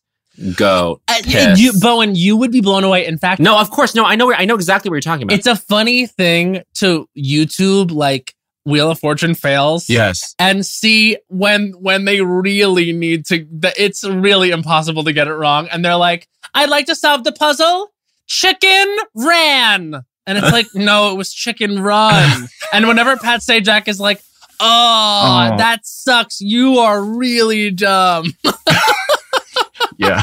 so it is funny for that reason, but I think the game is stupid. The prizes are so small; they're winning no money. It's like they leave with like twelve thousand dollars, and they're like, "Cool." And it's like the longest running show in the history yeah. of the world. Vanna White, the poor woman, she like I does she like her life? We'll never know. But one time I'm we sure did we did one time on this show explore what the inner life of we think Vanna is, and we actually actually quite dramatic. It, it actually lends itself well to a play, BD, if you want to produce. If I'm star. looking for a rich material. Yeah, if yes. you're looking for rich material, we've actually basically already scripted the whole Vanna White play, so we'll be oh. in touch. Wait, honestly, but really quickly, this is this isn't even a pitch. I just want to get BD's thoughts. Mm-hmm. I think it's a play that is a game show. Uh huh. Set in a game show or a game show? I mean, set in a game show, and you're seeing the game show play out, but then there's like the staging of it is such that like there's like a backstage area in which like the politics between these two hosts, like the dynamic between these two hosts is a little toxic and combative. Oh yeah, so that you see the backstage antics, and then then you see them on screen, and you see them covering up or being um kind of like like what they present to everyone else. Yes. Yeah. On stage, backstage. Right. But meanwhile, her life is crumbling. Mm-hmm. Yes. Yes. And he's toxic. And he's toxic and she's been she's been at this job for decades at this point and her only job is to be silent and look pretty.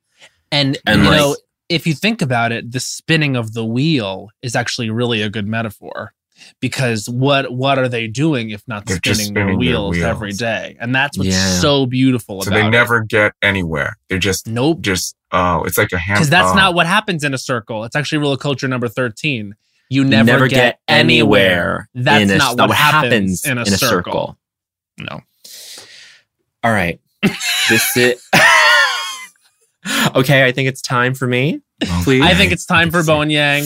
Oh my oh, God! I'm look, I just really pulled it up and look at Harry. Oh, I'm so you're happy not, that's my phone back Harry. there. Look at how hot he is. Jesus. I, I mean, who right. could get away with that outfit? When we were uh, watching that, I was going, okay, that is success, man. Yeah. That is, I don't know anybody that could wear that the way it's quite the way genius look. And genius. then he was covering up with these boas and i almost came in here and did i don't think so honey harry's boas. Because i feel the boas, the boas, are a hat on a hat i know but you didn't if, feel that strongly about it. No i didn't feel that strong. I mean he can really wear whatever he wants or or as little as he wants. Um but i did i do love the opportunity to see his torso.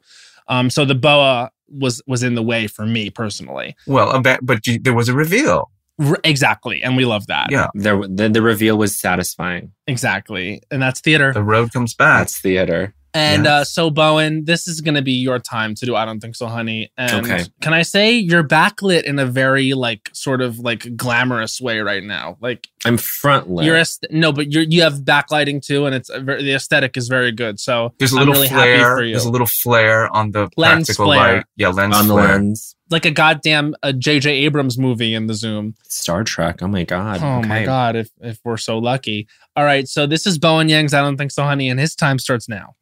I don't think so, honey. Construction. What mm. are you doing? We have the buildings we need mm. for the rest of humanity. Mm. and this is this is actually true. There is enough space for every person in this world to be housed to live in. But I'm not going to make it about um, you know, a houseless situation. I'm Ooh. saying stop building things oh. because it's actually ruining people's lives, mine included. 30 seconds. I did not pay to have noise. And I know this is such a hackneyed New York complaint, but it's this, it's this enduring one for mm-hmm. a reason because they think they can get away with it because they think this is part of New York seconds. life is that you have to put up with construction. Actually, we don't. New York is fine the way it is building wise. We don't need any new developments. We don't need any new crazy, crazy buildings. I don't want to, I don't want all of these dorms for adults and finance bros specifically built around the city anymore. Dorms for adults. I don't think so, dorms honey. That was Bowen Yang's one minute, and it's how it's how they're it's how they're marketing. True. It's how they're it's marketing so these buildings to people now. It's like, well, there's a pool table in the in the common area. It's yes, like, amenities. But it's not even uh, amenities to me are like washer and dryer and unit, no, dishwasher. No, no, the, it's like movie theater. There's movie a theater. theater.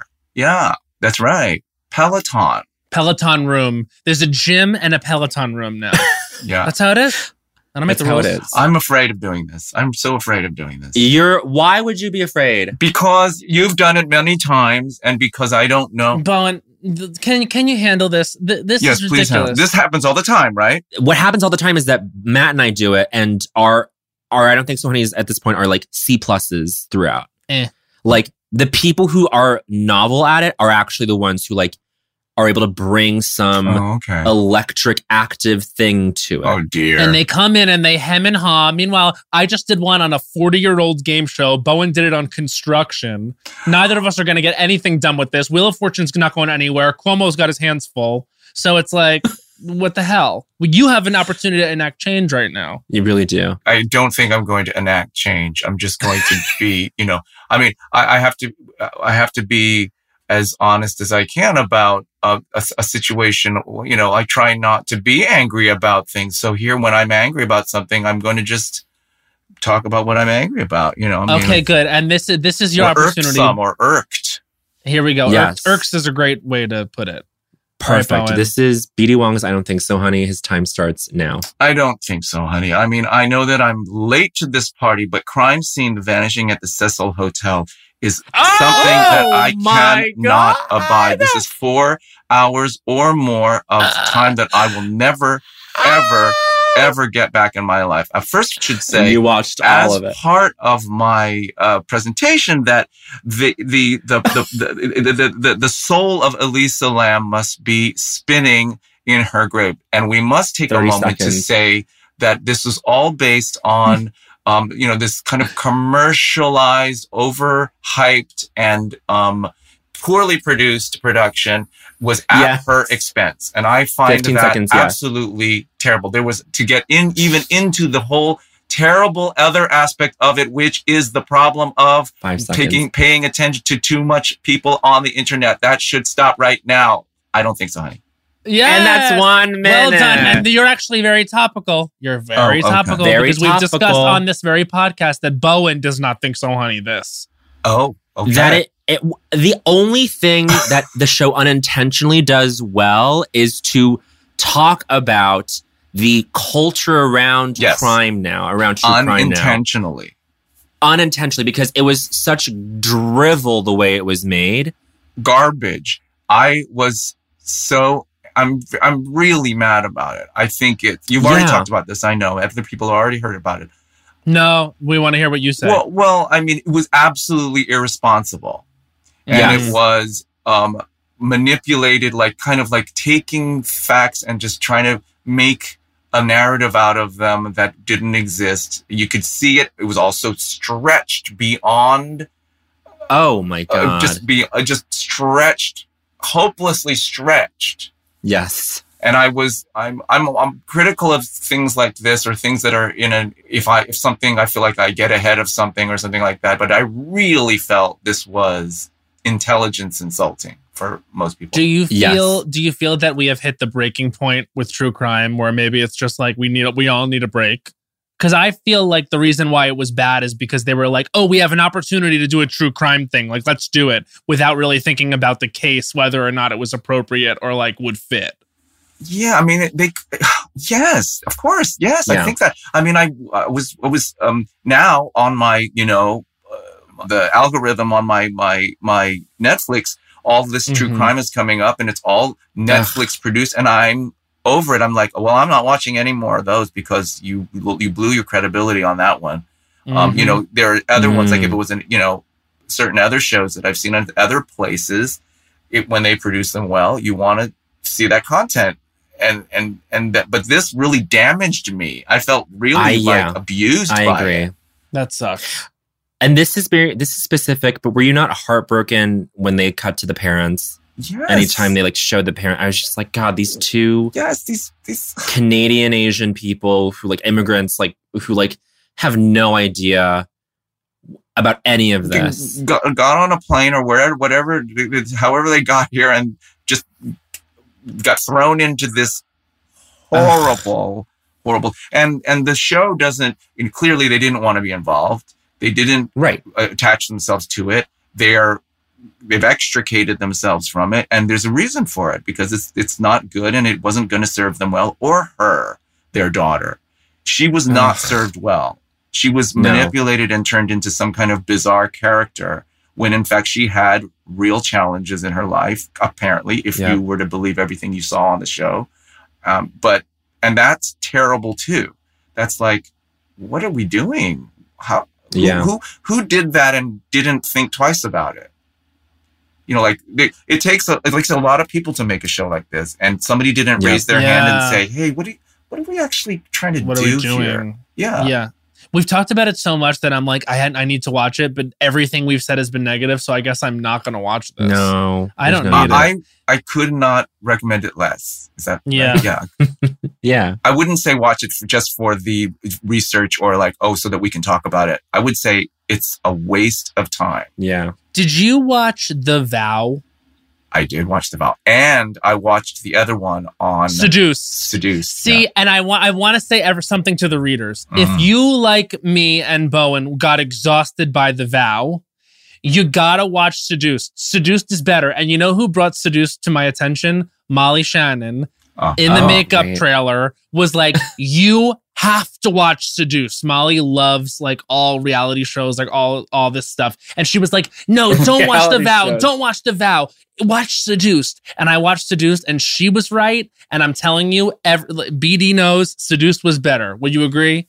I, I think that there was something really um not right about the vow. I kind of got into it for the first yeah. part. I was really and I did like same, the way they same. the way they positioned the vow.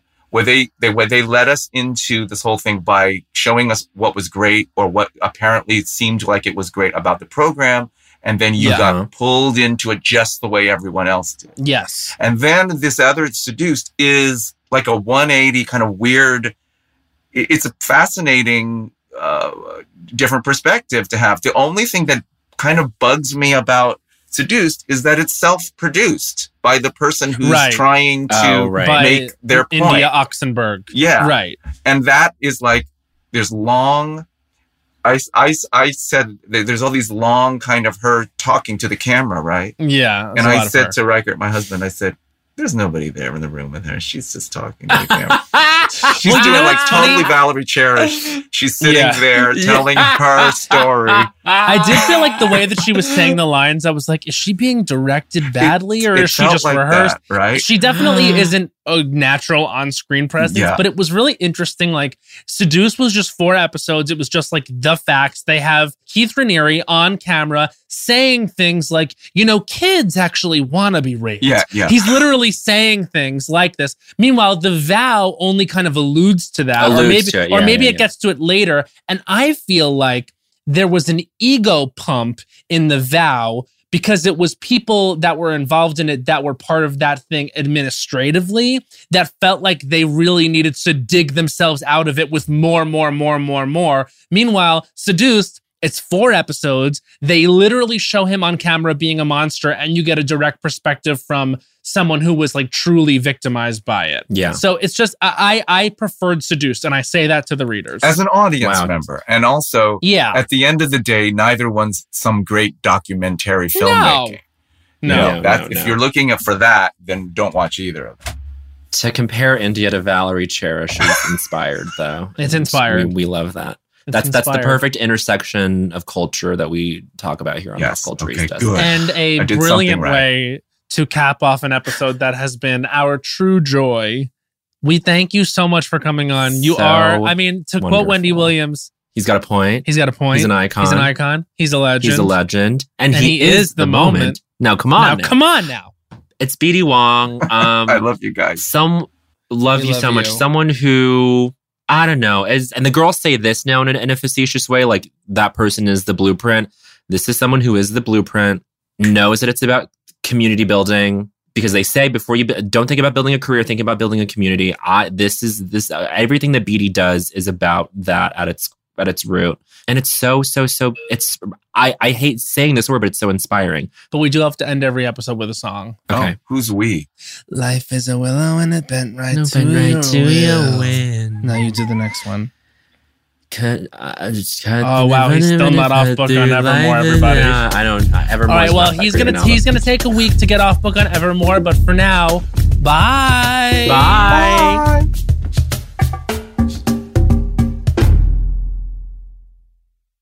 There's a new sparkling water beverage from the makers of Bubbly, Bubbly Burst. It's bursting with fruit flavor, no added sugar, and all smiles. Bubbly comes in a variety of six fun flavors that taste incredible. And with no added sugar and low calories, there's a lot to smile about. I don't know about you, Matt, but it's my perfect beverage for catching up on my favorite shows with. Yes, Lil Bowen.